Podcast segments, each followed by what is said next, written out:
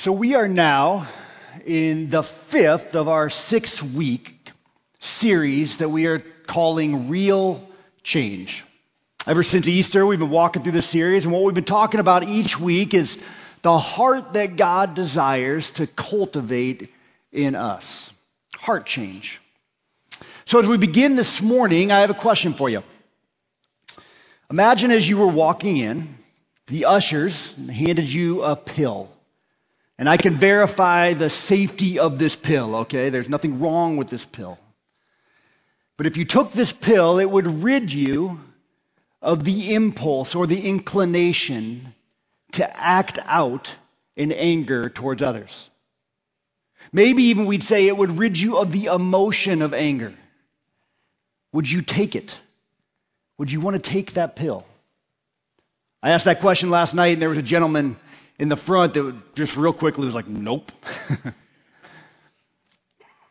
now, I know that the obvious kind of churchy answer for us is that, yeah, we should do that. But I want to sit and linger there for just a moment and consider the implications of what a life without anger would really look like. See, I think in our world we become so accustomed to anger it's become such a routine, normal thing that I think that many people would struggle to feel like a life without anger would really be a life worth living.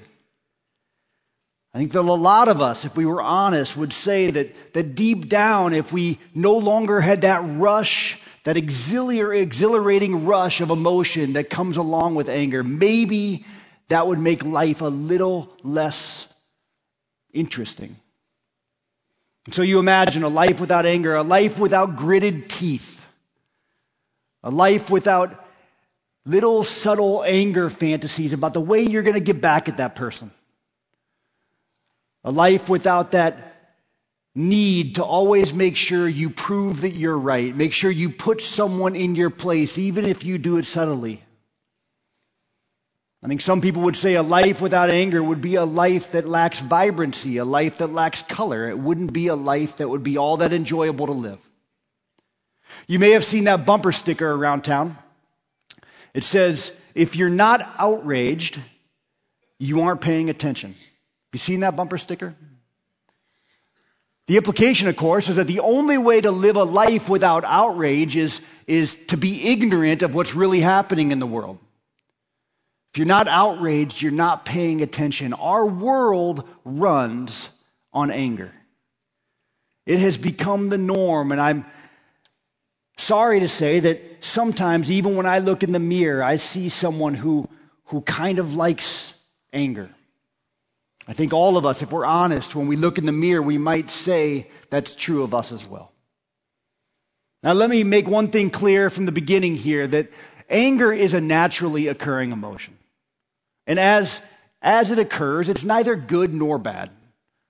Right? Anger is something that, that just occurs, and often it's like a it's like an indicator light in your car. It tells you, hey, something's wrong here, something is out of place. And as such, it's it's not sinful. We know that Jesus was angry and he didn't sin. But given who we are, the question is, what do we do when that feeling occurs? And more often than not, I think what happens in the course of life is we start to cultivate anger. We start to facilitate ways to act out on it. We start to have our, our will be aimed at the expression of anger. And before long, our heart starts to be shaped by anger, and even our character starts to be marked by anger. And what we're concerned about is cultivated anger that starts to shape the heart. This is what's so common in our world, and it's what so, can so subtly start to take place in our own life. That's what we're concerned about. So now here's a different question. If you walked in and the pill that was given to you was a pill that would put in you a heart of gentleness, a gentle heart, would you want to take that pill? Is a gentle heart something that you long for? Is it enticing to you? See, while Scripture consistently calls us as believers to foster gentleness, to cultivate gentleness in our lives and in our world, I think the, the honest assessment is that in our world, gentleness is not something that's looked upon with any kind of favor. We don't find gentleness in our world all that alluring. But I want to suggest to you this morning that that has more to do with the fact that we look at gentleness all wrong, not because there's something wrong with gentleness. So, the question I want to consider this morning is in a world that is set on anger, in a world that tries to have us foster anger, what would it look like to become a people with hearts of gentleness? So in order to do that, we're going to look at 1 Peter chapter 3. So turn your Bibles with me there to 1 Peter chapter 3. We're going to be in verses 8 to 17. But I am going to begin in verse 15 and we're going to we're going to stay there for a while, okay? So 1 Peter 3 starting in verse 15. Peter says this, "But sanctify Christ as Lord in your hearts, always being ready to make a defense to everyone who asks you to give an account for the hope that is in you, yet with gentleness and reverence. So, as we begin, let me provide a little bit of context for this epistle as a whole. The letter of 1 Peter was written by Peter, the apostle, to a group of believers that were spread throughout the Mediterranean region, probably spread and dispersed because of persecution.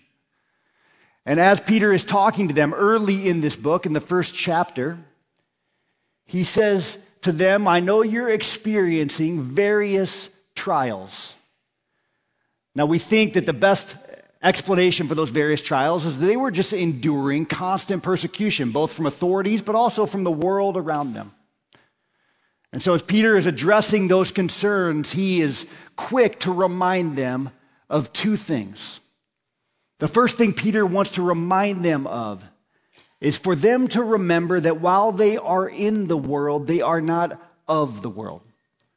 They are a different sort of people living from a different reality, and that is the reality of God and His kingdom.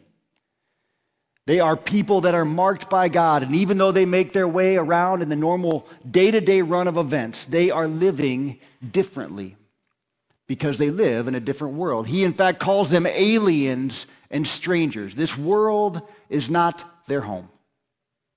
And that leads him to his second exhortation because this world is not their home. They should live differently than those who call this world their home. There should be a different quality among them because they are citizens of a different kingdom.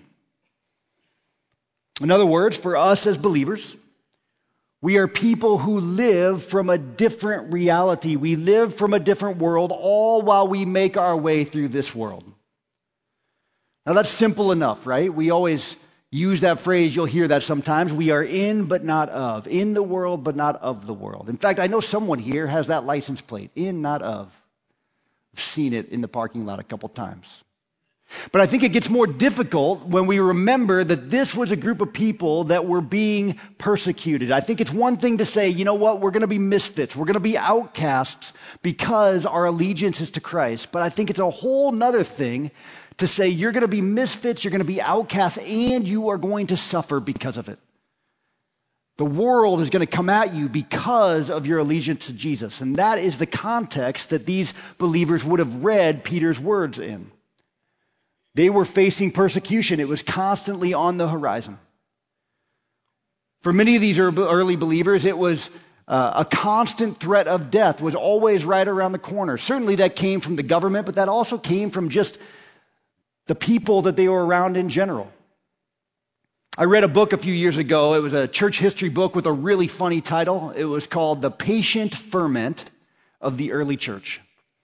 And in that book, they described what the process of, of preparing for baptism was like for believers. And part of that preparatory process was that you had to come to grips with the fact that to become a Christian was necessarily, by definition, to become a candidate for death.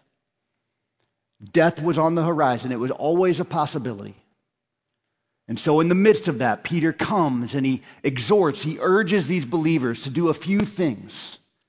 First thing is he says, sanctify Christ as Lord. That just means set Christ apart. Make sure your allegiance is to him and to him alone. Your allegiance isn't to your country, it's not to your Caesar, it's not to any of those people. Your allegiance is to Christ. You are Christ people. And the second thing he urges them to do is to continue to make a defense for the hope that was in them.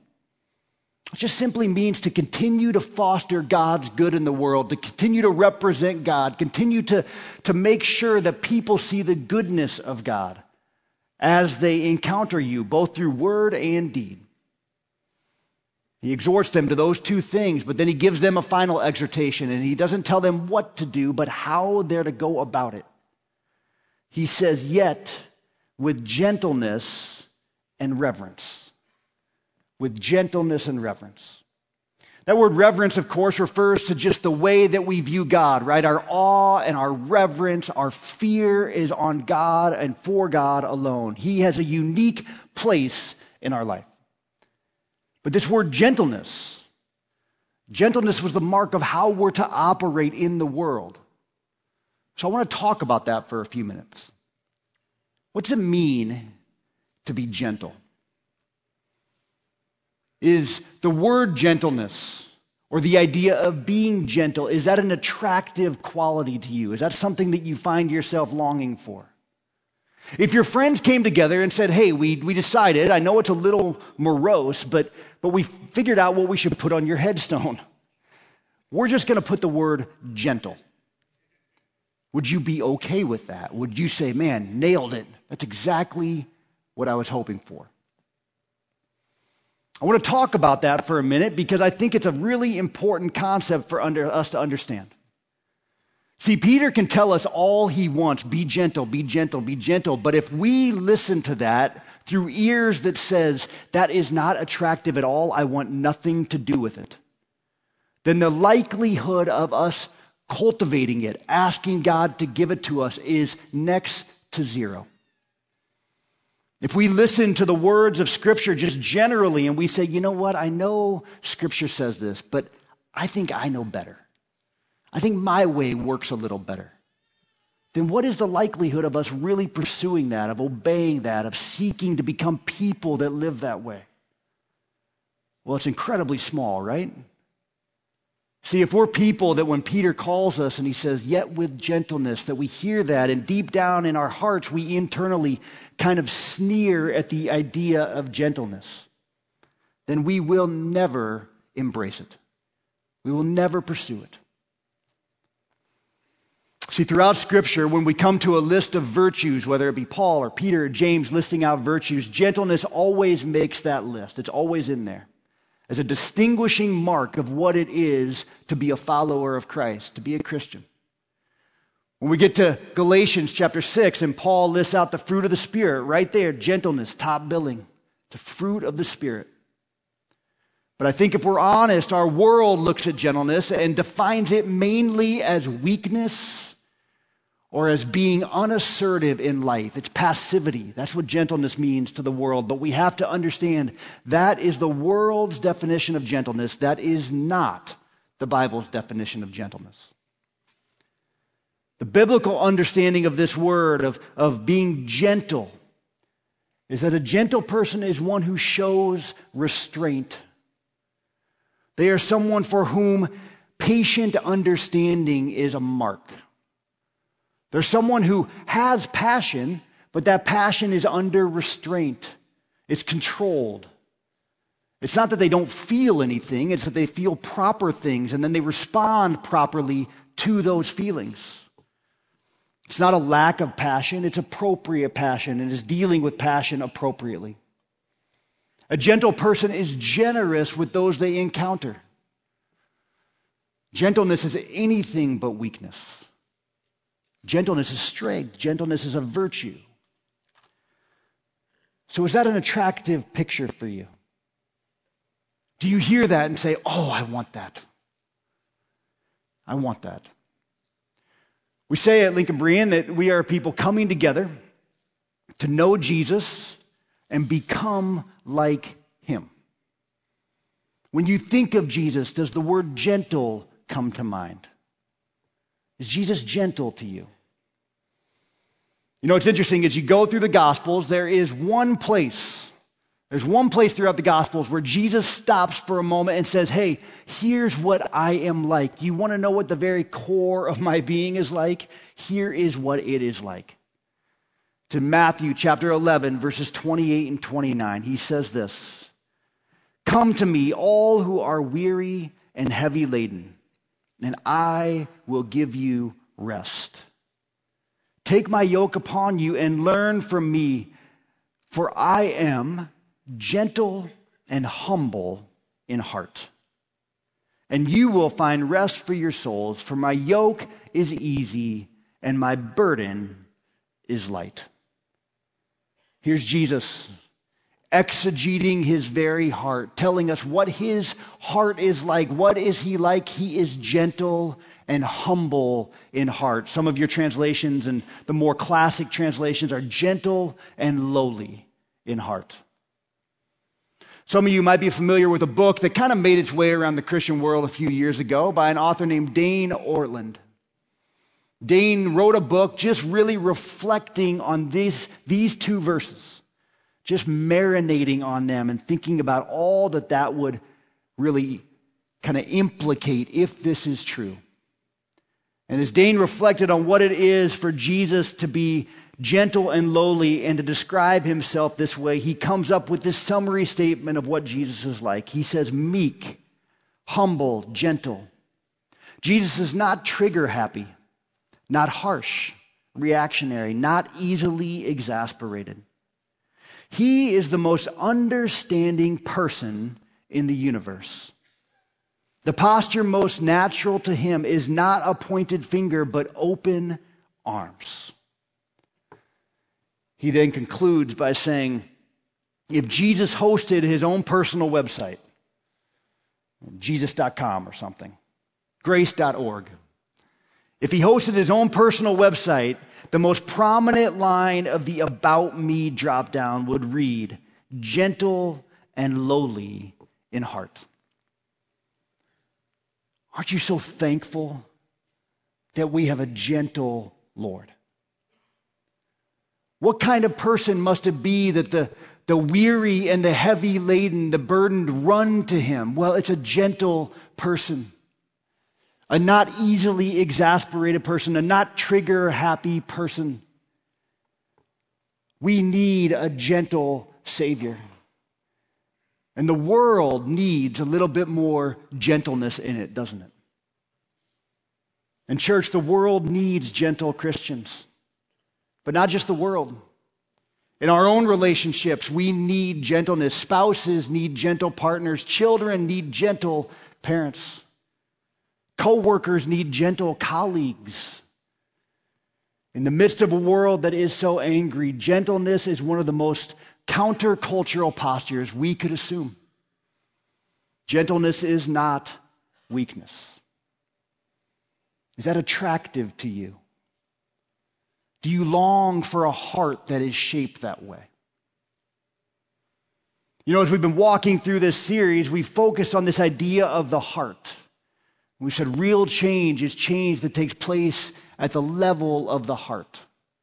And I had to laugh last week as Jeff was talking because he talked about how there's a cardiologist in his life group. And I laughed because there's a cardiologist in my life group. Cardiologist might be in every life group. Lots of cardiologists. Maybe they just put them in the pastors' groups. They know we need them. But I know that, that if I went to the cardiologist in my life group and I had to have open heart surgery and she cut me open and sewed me back up, she could tell you an awful lot about this really important, really interesting muscle, right? About my physical heart. But of course, we all know that if I looked at her and said, Did you find any gentleness in there? Was that a courageous heart that you just worked on? Of course, she'd laugh at me, right? Because when we talk about the heart, we're talking about something completely different. We're talking about a spiritual reality. The biblical understanding of the heart is that it is the very center of our life. You know, a really interesting study for you, if you have some time, would be to just do a word search for that word heart. Type it into Bible Gateway or something. And just trace what the heart is. The heart is the very center of our life. If you were an organization, the executive center of that organization would be your heart. It directs life, it creates, it motivates. This is why Proverbs tells us guard your heart when you're young. Why? Because it's the wellspring of life. Your life flows from it. Students, that's not a dating verse. I used to think it was a dating verse. guard your heart. That's a life verse. Guard your heart because it is centrally important. Your life flows from your heart. That's why it's so critical that we have a heart that is transformed into Christ likeness because a transformed life flows from a transformed heart. Jesus said something like this when he says, A good tree cannot produce bad fruit, and a bad tree can't produce good fruit. A tree is known by its fruit. Now, see, we're people that are prone to legalism, aren't we? Just kind of hardwired into us. And legalism at its root is the idea that, that by outward conformity, external conformity, we can make ourselves right with God. And as we start to believe that, that results in us thinking merely about what's happening externally, and we start to engage in behavior modification. How do we just change the behaviors? How do we just fix the external side of things, right? Merely fixing the outside. The Christian life is vitally concerned with the outside. Concerned with the fruit, to use Jesus' metaphor. But the remarkable revolution of Jesus is that what he offers is transformation of the inside so that the outside changes and produces fruit naturally, just as naturally as an apple tree produces apples. That's the remarkable revolution of Jesus change of the heart. Real change. So now, if that's what we want. If that's what we're longing for, if that's what we're asking God to do in us, we're enticed by this vision of a gentle heart, a heart that's like Jesus. The question is, how do we pursue it? How does it come about? Well, to look at that, I want to look back at 1 Peter, starting in verse 8. I think now we've laid some context that will help us see as Peter is laying things out how he's describing a context within which a heart of gentleness can occur. So going back to verse 8, Peter says this. He says, To sum up, all of you be harmonious sympathetic, brotherly, kind hearted, and humble in spirit, not returning evil for evil or insult for insult, but giving a blessing instead. For you were called for the very purpose that you might inherit a blessing. I like that Peter is kind of brief there. To sum up, he says, it's a really unimportant New Testament note. Uh, that's the only time that anyone in the New Testament says, to sum up. I wish that was there more often, don't you? But remember our context. He's talking to believers that are suffering persecution, and he's telling them, don't forget, you are in the world, you are not of the world, you live from a different place, and as such, you live a different quality and with a different quality of life than the world at large. Your life is made of different stuff. You are kingdom people. And because of that, your quality of life looks different. And he gives these characteristics that is supposed to be markers of this community. And now imagine a community like this for a second. I'm going to walk through these descriptors and just imagine if Lincoln Berean Church, if we as a church family embodied these qualities. Imagine what that would look like to the outside world, a world filled with frustration and angst and community that usually results in isolation, if they looked in at us and saw among us qualities like these. Qualities of Christ are harmonious.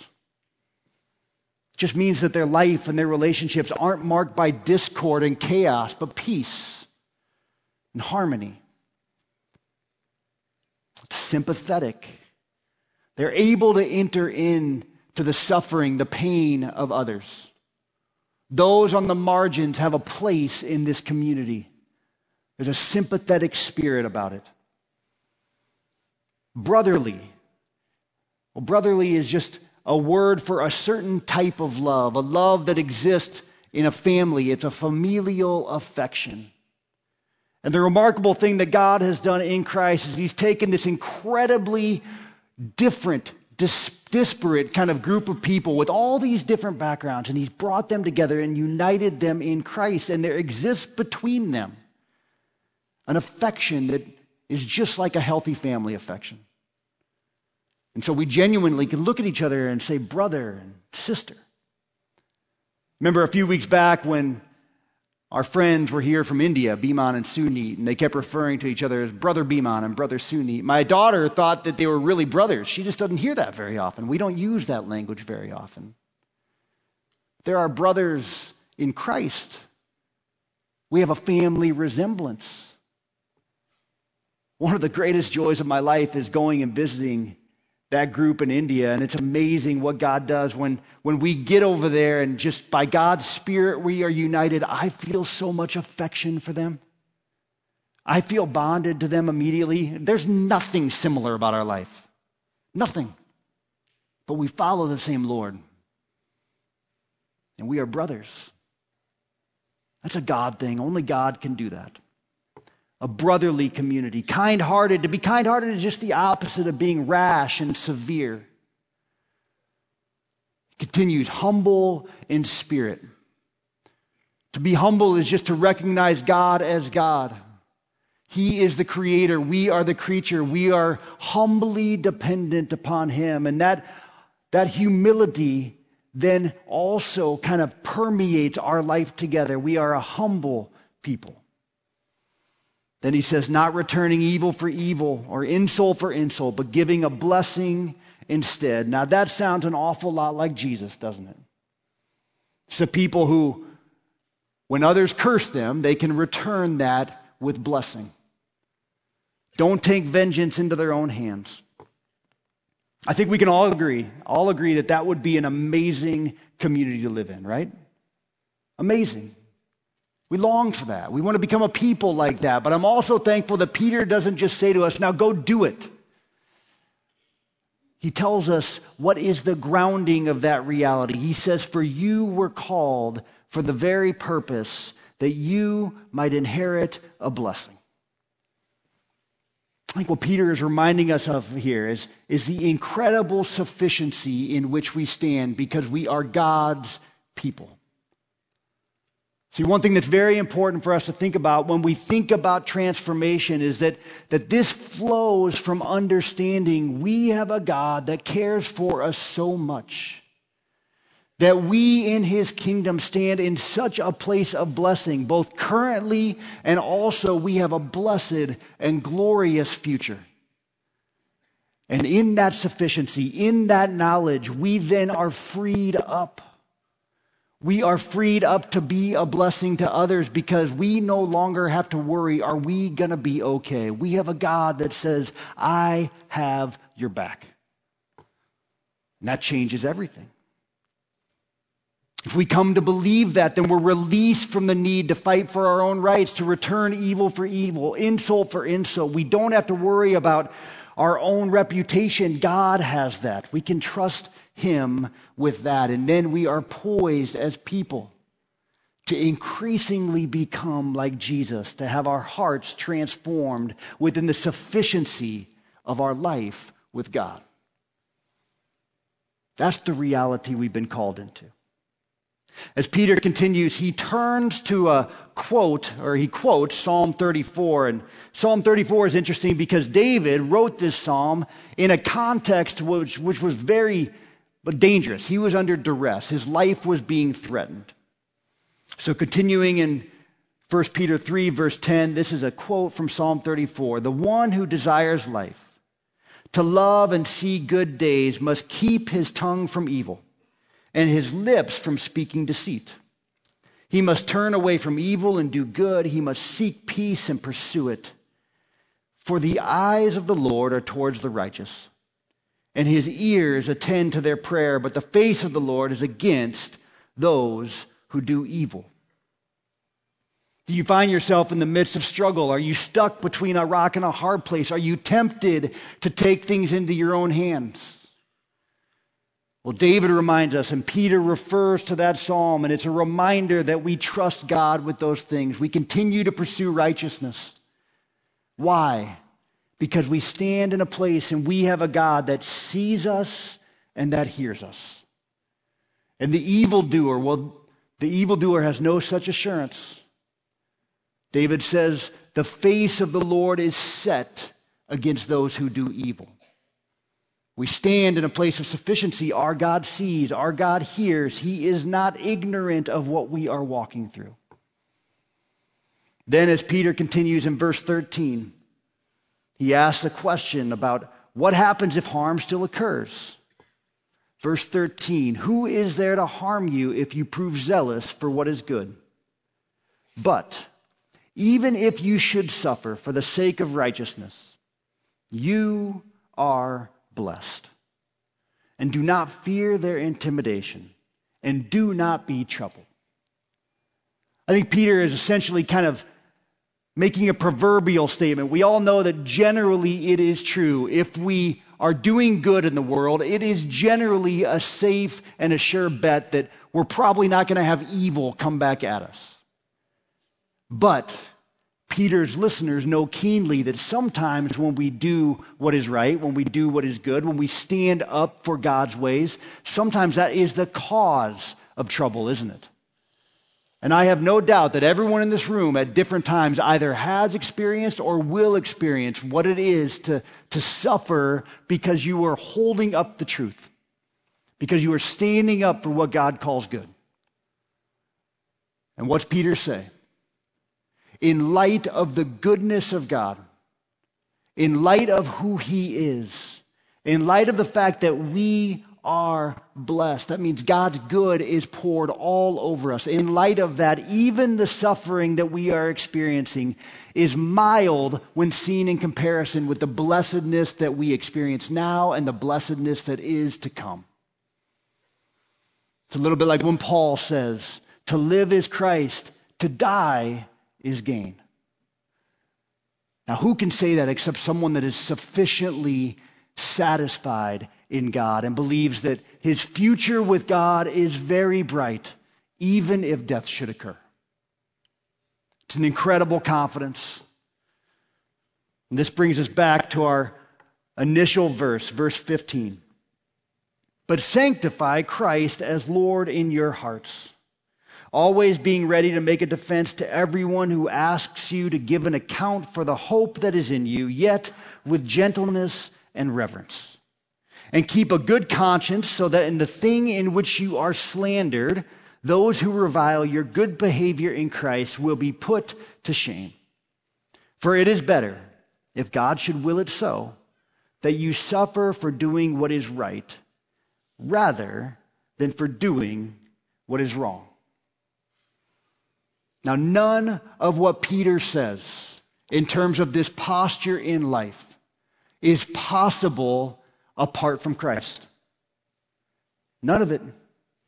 If we try to do that in our own strength, we are toast.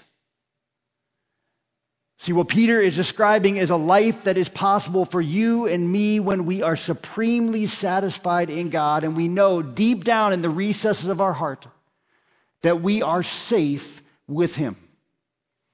Even as the world around us is chaotic, we are safe with Him. Just as we reflected on last week, we have a shepherd that allows us to say, We lack nothing.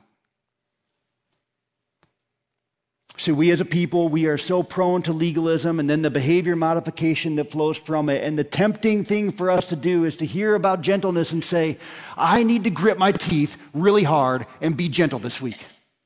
I will be gentle. White knuckles. Make it happen. But that is not the way of Christ. That is not the way of transformation of the heart. See, biblically, gentleness is grounded in an acceptance of who God is and of how he has dealt with us.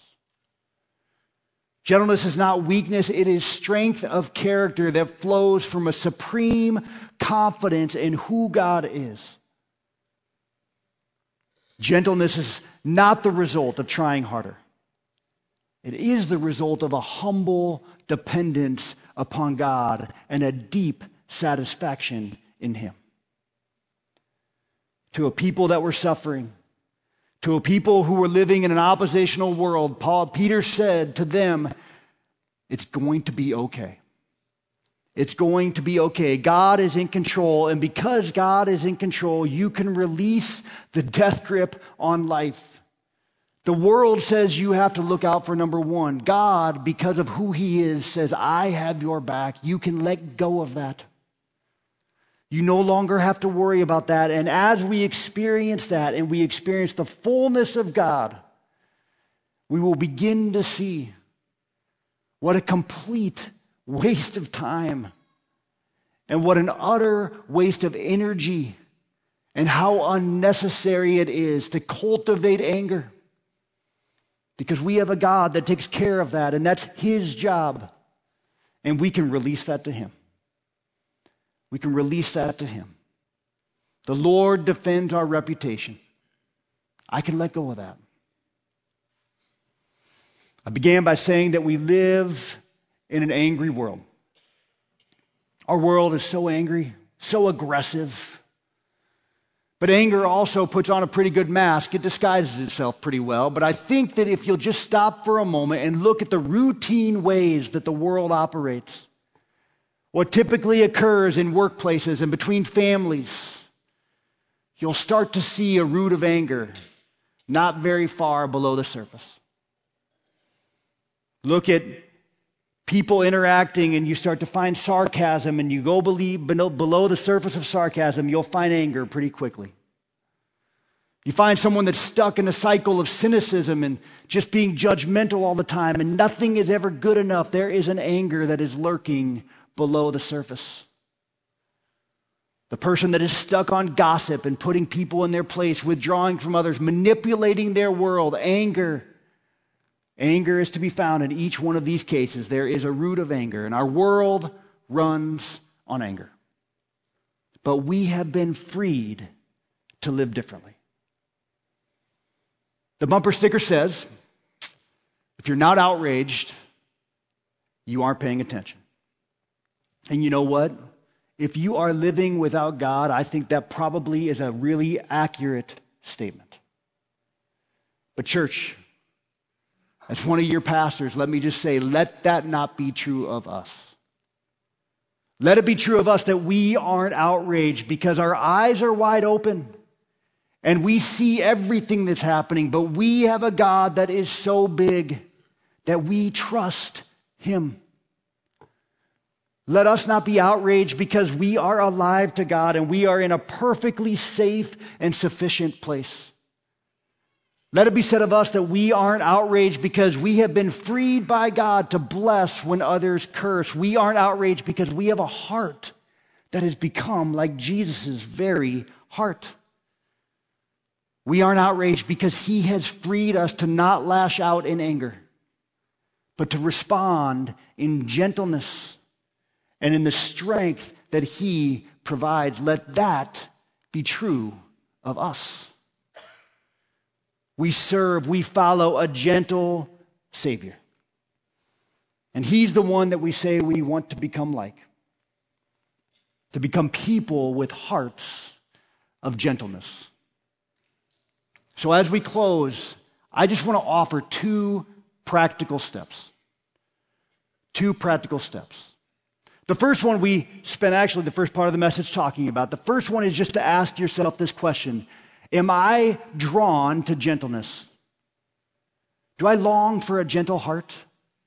Is that something that's attractive to me? And if the answer to that question is yes, then I just want to say, great, hold on for a moment, we'll get to step two. But I also want to say that if in your heart of hearts the answer to that question is not really, it's okay. Right? God knows our heart. Let's just be honest about it. And one of the most profound, impactful prayers we could probably make is to say, God, I just don't, I'm not drawn to it. I don't, I don't want that. But I'm willing to have my wants be changed. I'm willing to have you change my wanters. Some of us have broken wanters. All of us actually have broken wanters. And are we willing to say to God, help me want that which I don't want? Help me to see it differently. That could be the first and the only step in pursuing a heart of gentleness. If gentleness is alluring to you, though, I want to return to this idea of, of what it means to pursue transformation. And the place that we have to start for transformation is always with what our view of God is. You remember that Paul says, be transformed by what? By the renewing of your mind. And the question that we have to return to is when we look at God, do we find our life with Him sufficiently satisfying? Do we trust Him? Is He good? Is He generous to us? Is He gentle with us? Do we believe that about Him? Do we look at him and say, There is no one more glorious, there is no one more joyous than God? And because he is who he is, I can just let go. I can trust him. See, lingering in all of us, there is wrong views of God. And the first step in transformation is to come back and have that image be reformed, to have it aligned with who God really is. If we think he's a bad, angry father, then our, our willingness to run to him is going to be very low. And so the place we need to begin is have our mind renewed afresh on the goodness of God. So the first step I'd encourage you to take in terms of having your mind be renewed is just turn to the scriptures. Soak your mind in who God is. Read good books that are filled with Scripture. Talk to pastors, talk to your friends, talk to life group members. Reach out, talk to a spiritual caregiver. We need our mind to accurately think of who God is in His fullness, that we might be freed up to release our life to Him. That we can be freed of a life and a heart of anger.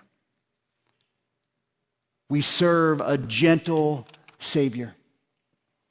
And our world needs gentleness. And we are people that are seeking to become like him, that his very heart would come to be what our very heart is like. And we pray that God would make it so for the sake of his glory and for the sake of an angry world. Let's pray together. Our Father, you are so good. There is no one more joyous, there is no one stronger, there is no one more powerful than you. God, you are love. And we praise you for who you are. And Jesus, we look at you and we are so thankful that you are our gentle Savior, that we can turn to you over and over again, and you will meet us with open arms because you are not harsh, you are gentle. And Lord, we want to become like you. And so, will you build up in us a confidence that you have our life in your hands? And because you are good, we are safe. That we might release control, that we might release anger to you. Help us to reflect you in the world as we become gentle just like you, we pray. Amen.